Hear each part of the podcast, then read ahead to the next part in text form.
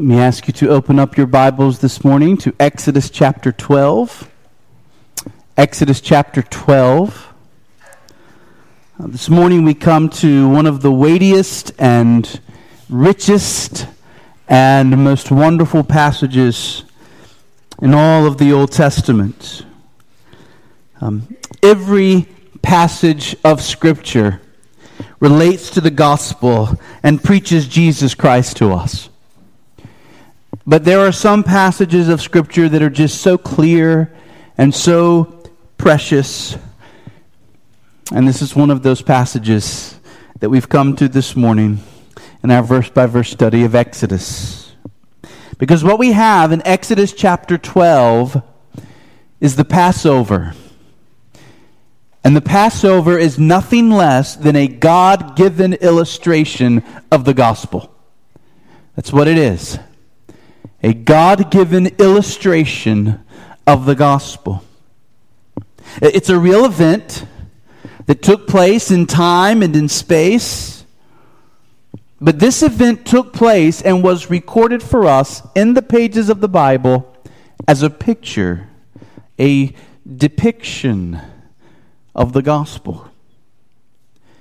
Much the way that C.S. Lewis used a fictional story with fictional characters to help children understand the gospel. So God uses a, a story, in this case a true story, to help us understand the meaning of the gospel. We can make better sense of why Jesus went to the cross and what he did there because we have this account in our Bibles. Paul says in 1 Corinthians 5, verse 7, that Christ, our Passover lamb, has been sacrificed. Christ, our Passover lamb, has been sacrificed. So when we read this Old Testament account, we read it now with our New Testament glasses on, and we realize that this has always been about Jesus. Uh, there's another way that God makes this very clear to us, and it has everything to do with timing. With timing. So look with me at verses 1 and 2 of chapter 12. Verses 1 and 2. The Lord said to Moses and Aaron in the land of Egypt, This month shall be for you the beginning of months. It shall be the first month of the year for you. So, so God tells Moses and Aaron, as the leaders of Israel, that he is now going to give them the calendar that he wills for them to use to mark their days as a new nation. And he says, This month, the time that you're in right now, Moses and Aaron, this is to be for Israel month one. This is to be the beginning of your year. Now, we've already noted that at this point in our study, we are in the springtime. Uh, we're either in late March or early April, probably of the year 1446 BC. It's springtime. Don't you love the spring? Especially on a hot day like today. Don't you long for the spring? Um, especially after a long, cold winter. Don't you love the spring? Those of us with allergies may prefer the fall, but still, the spring is a great time of year. Uh, springtime was very, very important to the Hebrews. Right? Spring is the season of new life. Uh, flowers bloom, the grass starts growing again, the animals come back out. Uh, we saw earlier that this was the time of year when the wheat was ready for harvest.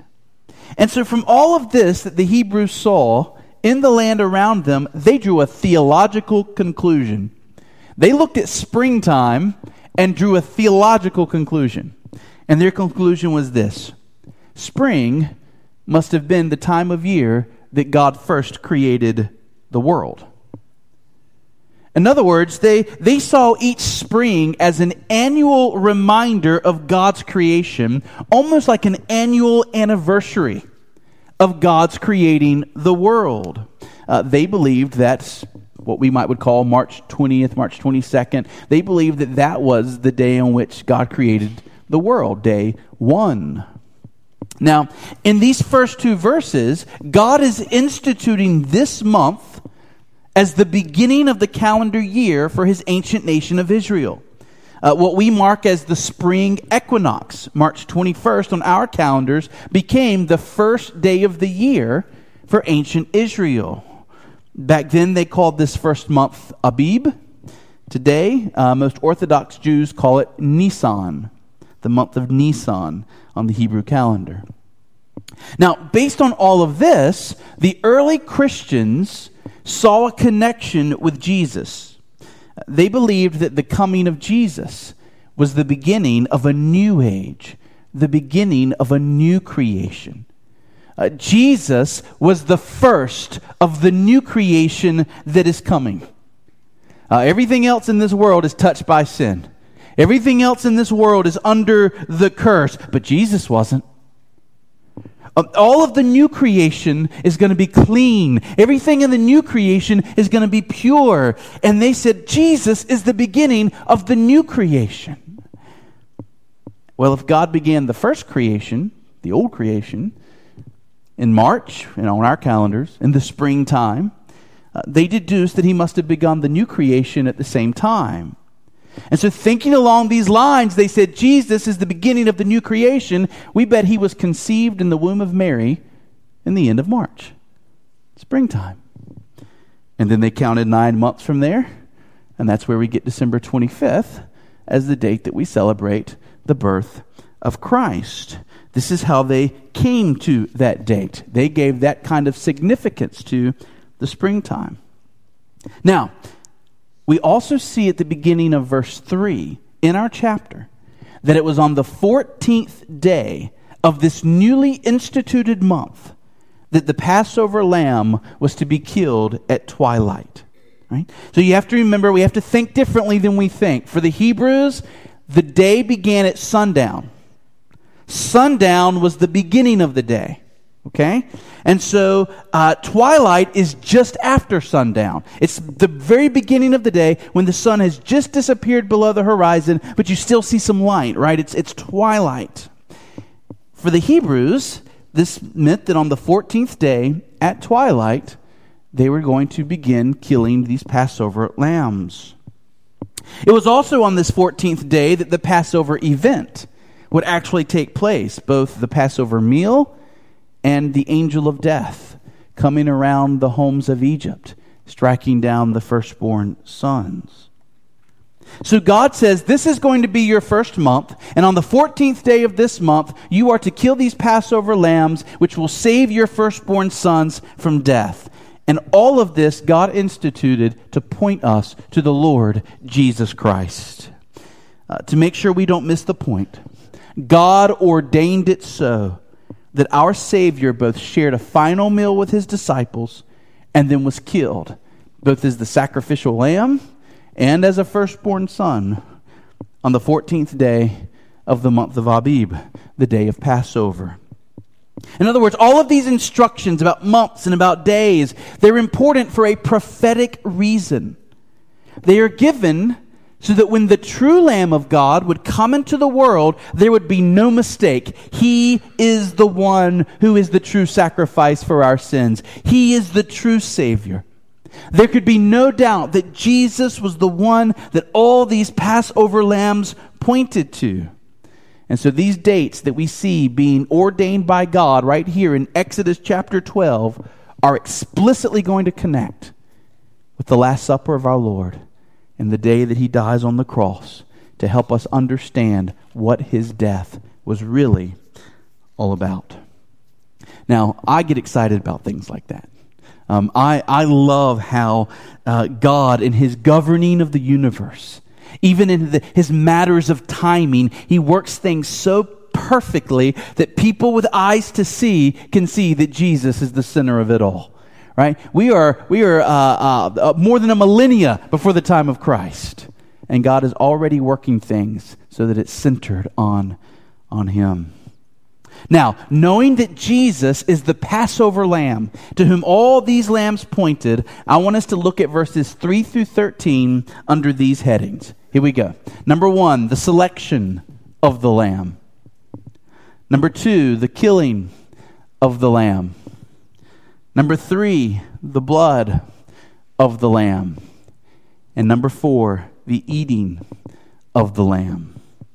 So we'll begin with number one, the selection of the lamb. And we find this in verses 3 through 6. So look with me beginning in verse 3. Verse 3. Tell all the congregation of Israel that on the tenth day of this month every man shall take a lamb, according to their father's houses, a lamb for a household. And if the household is too small for a lamb, then he and his nearest neighbor shall take according to the number of persons. According to what each can eat, you shall make your count for the lamb. Your lamb shall be without blemish, a male, a year old. You may take it from the sheep or from the goats, and you shall keep it until the fourteenth day of this month, when the whole assembly of the congregation of Israel shall kill their lambs at twilight. So, think for me for a moment about how important this lamb is. Imagine you are a Hebrew household. The angel of death is coming to kill all the firstborn sons. This lamb is your hope to save the life of your firstborn son. Without this lamb, your son will die. But not just any lamb will do. God declared that the only lamb he would accept would be one chosen according to his own holy requirements. The holy God demanded a holy lamb. And this is why, by the way, that you or I could not have been the Savior of the world. Have you ever thought about that? There were lots of people crucified on crosses in the first century. There were lots of people killed by the Romans. Why was Jesus Christ the only one whose death could bring about the forgiveness of sins? And the answer is obvious. It's because Jesus was holy. He was sinless. He was, he was pure. He was blameless. From birth, Christ was full of the Holy Spirit of God. And though he lived as a true man, he was tempted in every way, as you and I are tempted. Yet nevertheless, he was holy to the very end. When other people died, they died as sinners. They died with their own sins to pay for. But when Jesus Christ died, he died with no sins of his own to pay for. The wages of sin is death. He didn't deserve the wage of death because he had no sins. And therefore, he went to death as a substitute for others. He was qualified as a blameless, pure man to be a substitute for others. And because he was a God man, he had a divine nature to uphold his human nature so that he could bear what no other man could bear the wrath of God poured out on his human soul for all the sins of every person who would ever believe on him. God's eyes could have searched the earth looking for any human being who could ever live at any point in history who might would be sufficient, who might would be qualified to be the savior of the world, but he never would have found such a man. And therefore God himself became the man so that we would be saved.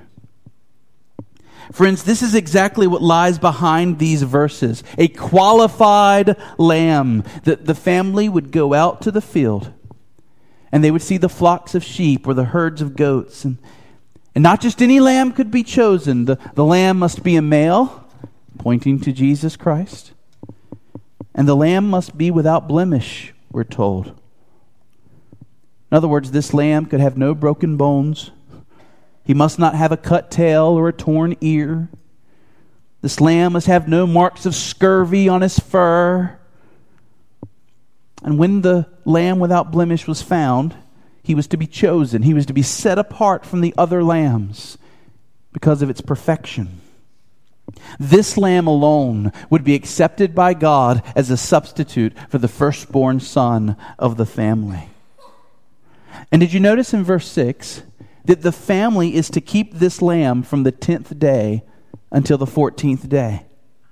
So if, if you select your lamb on Monday, you're supposed to bring it home and keep it till Friday. Uh, the phrase in the Hebrew literally means to, to keep watch over it, to tend to it, to care for it. This lamb was to be taken from the fields into the homes of the families. For four days, this lamb was, was to become the family pet. You, you can imagine the kind of relationship that formed between the household and this animal.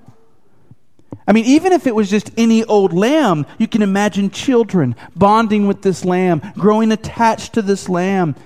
And yet, this was not just any lamb. This lamb was their hope for saving the life of the firstborn son of the family. This lamb became precious to these families. Uh, why would God command that the lamb come to live with the family for a few days before it was sacrificed? Was it not to teach that the true Lamb of God, though God Himself, though different from us in His holiness, He would come to dwell among us, the very people He would die to save?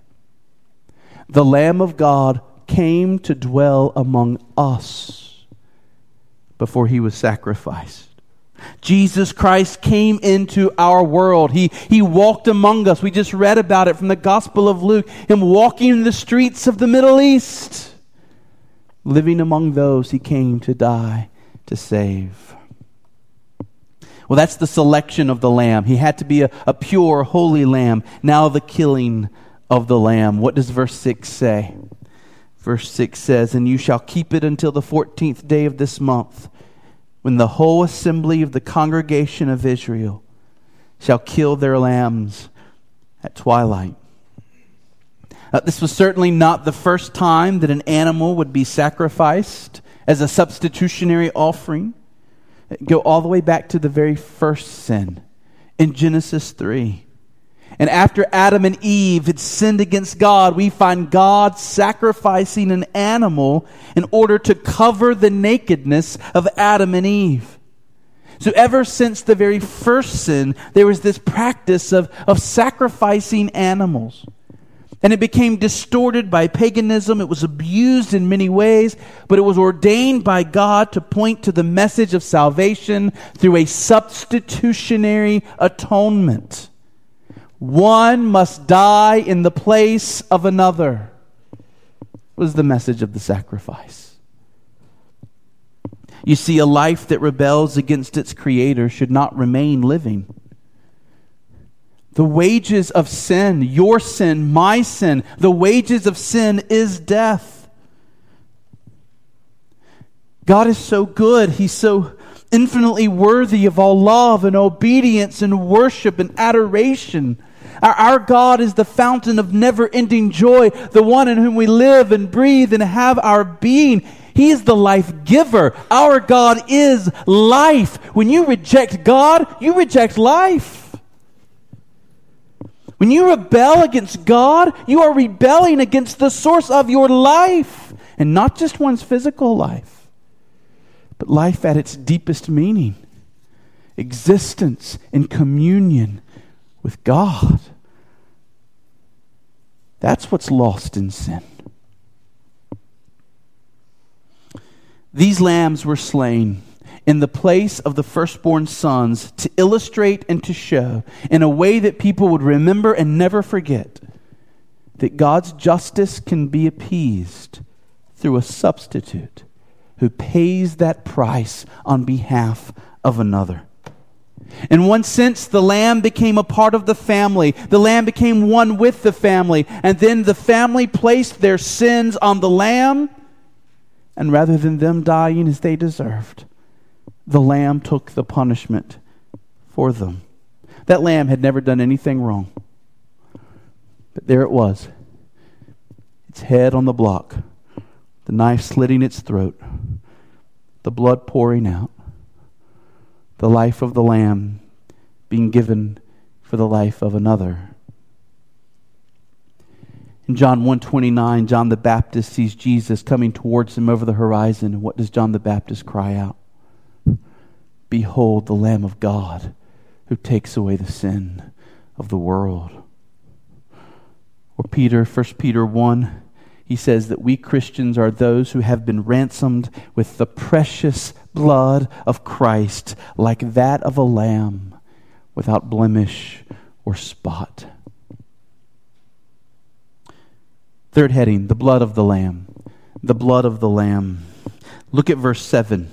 Let's see what people were to do with this blood. Verse 7 Then they shall take some of the blood and put it on the two doorposts.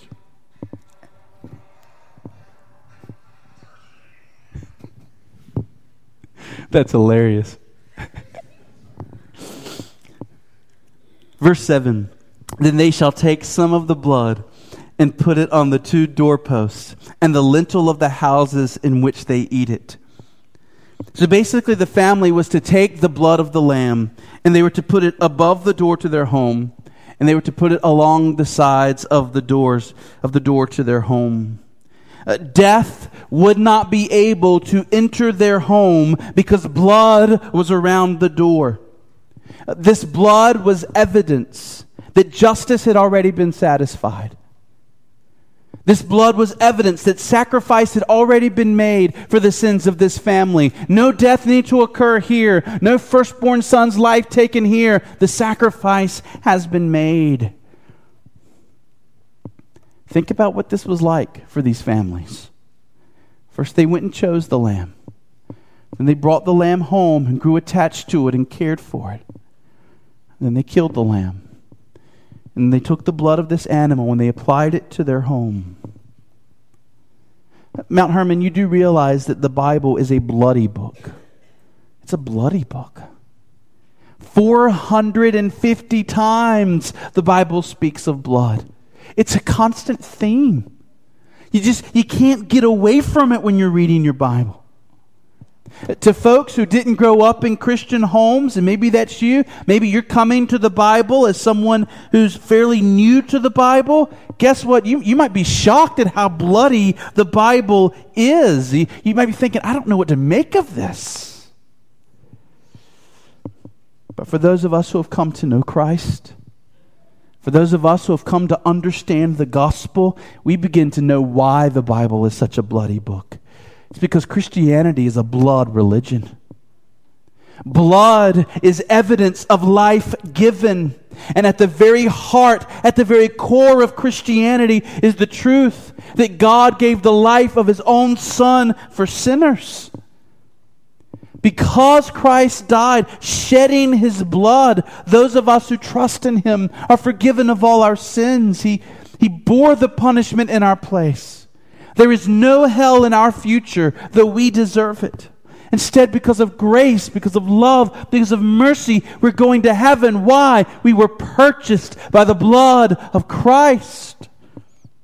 We were ransomed by the blood of Christ. The Bible is a bloody book, and guess what? True churches are bloody churches. Because you come into a church, and what are we singing? What can wash away my sin? Nothing but the blood of Jesus. These Christians singing about blood all the time for? It's because it's our hope. It's what we trust in. That Christ's life was given for us. Oh, precious is the flow that makes me white as snow. No other fount I know, nothing but the blood of Jesus.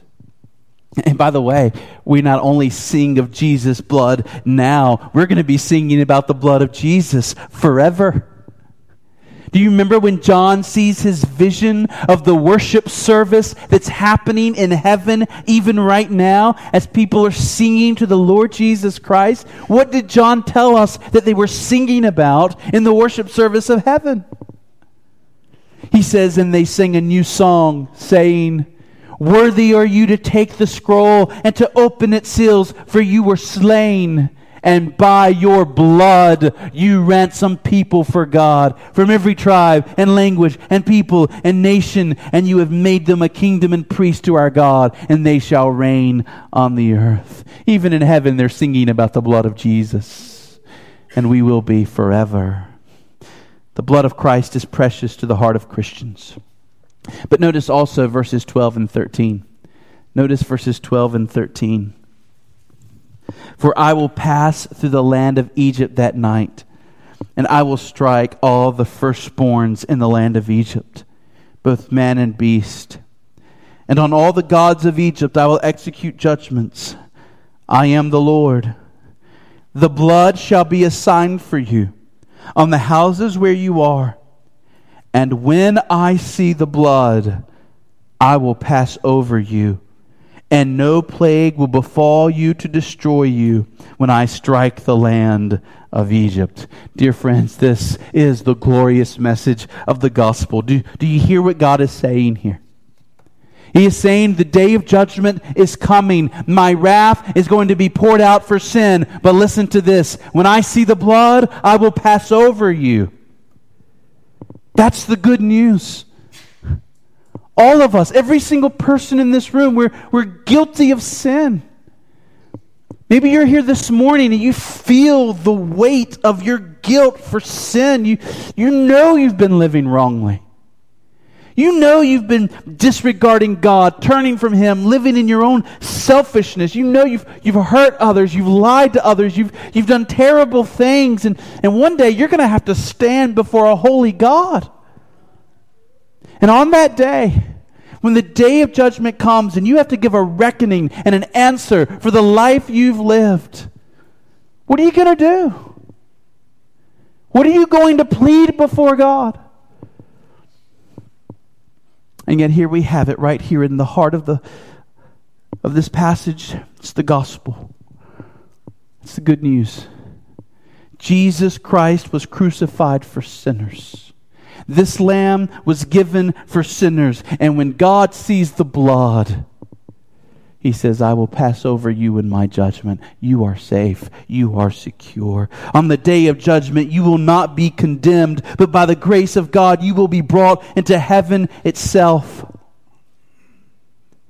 Men, women, boys, and girls, there is nothing more important in this hour, in this moment, than this question Are you covered by the blood of Jesus Christ? Are you covered by the blood of Jesus Christ? Have you trusted in Him and had His blood applied to you? Our final heading is the eating of the lamb.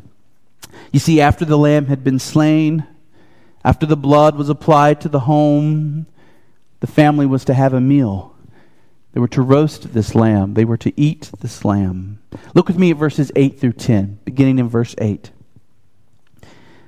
They shall eat the flesh that night, roasted on the fire. With unleavened bread and bitter herbs they shall eat it. Do not eat any of it raw or boiled in water, but roasted, its head with its legs and its inner parts. And you shall let none of it remain until the morning. Anything that remains until the morning, you shall burn. So think about the aroma of this lamb being roasted over a fire. Throughout the Old, and it's getting close to lunchtime now. Don't think about it too much. Okay. Throughout the Old Testament, we are told that this aroma was a pleasing aroma to God, which is really interesting because God doesn't have a nose. Over and over again, we're told that the aroma of sacrifice, the aroma of these animals being roasted over a fire, it's a pleasing aroma to God. But God's a spirit. He, he doesn't have a body like men, He doesn't have olfactory glands parts. right? He doesn't have a nose. So, what does that mean? Why would we be told that this aroma of the sacrifice being roasted was a pleasing aroma to God? And, and the answer, of course, is that this pointed to the fact that God was pleased when his son was willing to give up his life for his people. The, the death of Christ was terrible. The Father pouring out his wrath on his son was a horrendous moment. Jesus cried out, My God, my God, why have you forsaken me? But even in the horror of that moment, there was something deeply beautiful, something deeply wonderful and pleasing to God about the sacrifice of his Son. For his Son was willing to obey him even to the point of death on a cross. Through the death of his son, the glory of God's justice and his mercy, his, his righteousness and his grace were being revealed. God was pleased with the sacrifice of his son, and it was his joy to raise Jesus from the dead and to give him all authority in heaven and on earth. Christ's sacrifice was a pleasing aroma to God. And guess what? In 2 Corinthians 2, we learned that Christians are a pleasing aroma to God as they follow in Christ's footsteps by giving themselves in service to others and by spreading the good news of Christ. That Christ laid down his life in the ultimate act of love, and it was a pleasing aroma to the Father. Now we are to sacrifice ourselves day in, day out, laying, out, laying ourselves down for, for each other in big ways and in small ways. And as God sees you sacrificing for others around you, he delights in it. He is pleased by your sacrifice. Your self denial for the sake of others is a pleasing aroma to God. And then, after the meat had been cooked, this feast was to take place. The whole family was to be together in the house, protected by the blood around the outside of the door. And within the, the safe protection of this blood, they fellowshiped together. They, they feasted on the Lamb. It was a picture of heaven, church safe and secure by the blood of Jesus, they're all together as a family, feasting and rejoicing in God. This is heaven. No danger in heaven. No, no death here, no pain here, no sorrow, sickness, distress here. Because of the blood of Christ, we're together as a family rejoicing. We will know that one day, dear Christians. We will experience that. What did they eat with the meat? We're told they ate this unleavened bread. Right, this is a picture of purity, a picture of holiness. Uh, leaven was used as a picture of sin and how sin can spread, how sin can rise and grow in a person's heart, in a family, in a, in a community. So, unleavened bread is a picture of purity, of cleanliness. God's people are to be a people of holiness. In heaven, we will feast together, protected by the blood of Christ, and we will be pure. No more battle with sin there. And bitter herbs were served. Why bitter herbs? Why bitter? Well, maybe this was a reminder that the feast came at a bitter cost and so, mixed with the joy of the feast was a, a reminder of the bitter sorrow that had to come first in order to secure the feast. But others say, no, maybe it's this. Unleavened bread is bread that you can eat quickly. You don't have to wait for the dough to rise. And many commentators say that the bitter herbs, these were herbs that could have been gathered quickly, right around the house. In other words, this feast is happening in the context of haste, right? This is the night of the 10th plague. This is the night when Pharaoh's going to say, Go. And so there's not a lot of time for this feast. So we look at verse 11. Look at verse 11. In this manner you shall eat it, with your belt fastened, your sandals on your feet, and your staff in your hand, and you shall eat it in haste. It is the Lord's Passover. So even as the family ate this meal, they were eating it in haste as an act of faith. We believe that what God had said is true, that Pharaoh's going to let us go tonight. We're eating this, this feast as God has told us to because we believe His word and we're ready for the command to leave Egypt. We're trusting our God. We're eating as a people ready to go.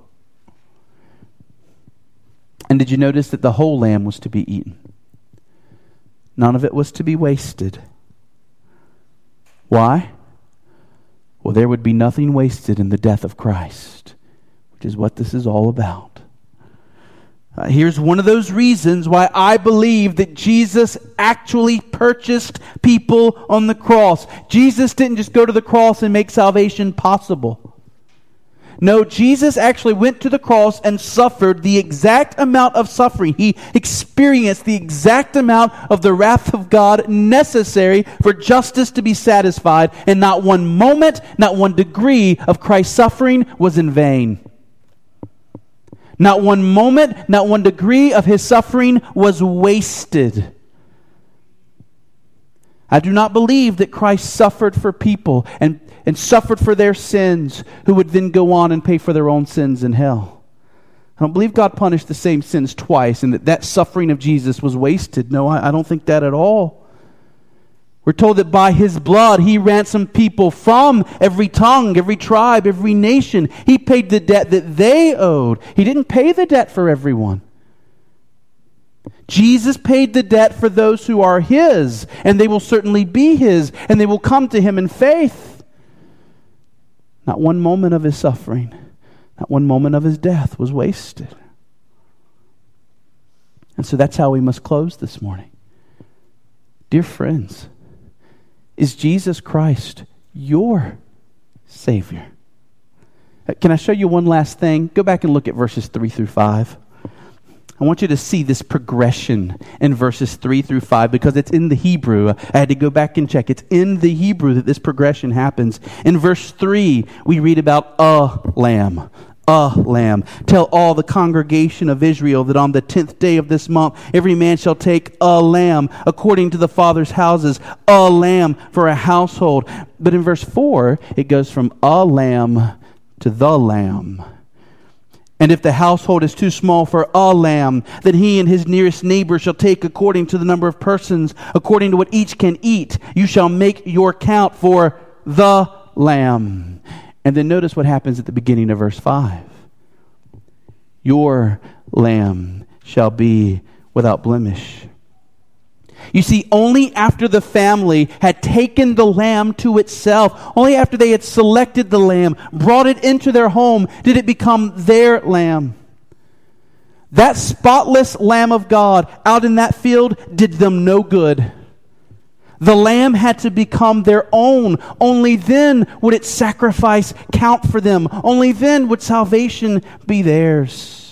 Yes, friends, Jesus Christ is a lamb. He is more than that. He is the lamb. He is the only way to get to heaven. There is no other way. He is the lamb. But here's the real question Is he your lamb? Have you made him yours? There must be a choosing of Christ. Yes, I am a good Calvinist, I promise. I believe with all my heart, if you're saved, God did it. I believe with all my heart that it is not ultimately of the will of man, it is the will of God.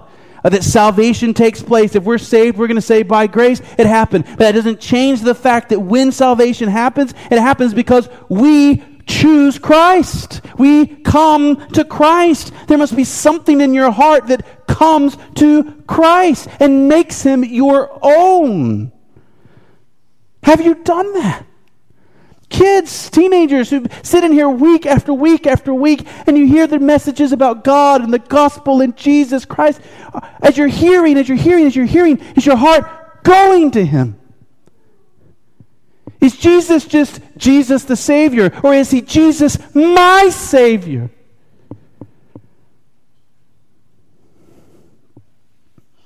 If you've heard nothing else I've said this morning, Hear these two verses from Romans 3.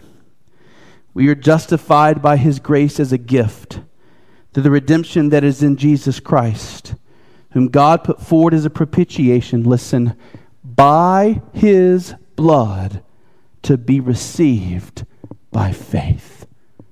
To be received by faith. How does the blood of Jesus get applied to you? How do your sins get covered? How do you get saved from death? How do you get the promise of heaven? How does Jesus apply to you? You must believe. You must make him your own by calling out on him, turning from your sins, and pleading with Christ to be your Savior. Have you done that? Is Jesus Christ your Passover lamb? Eternity is at stake. I pray that He is. Let's pray. Let's pray.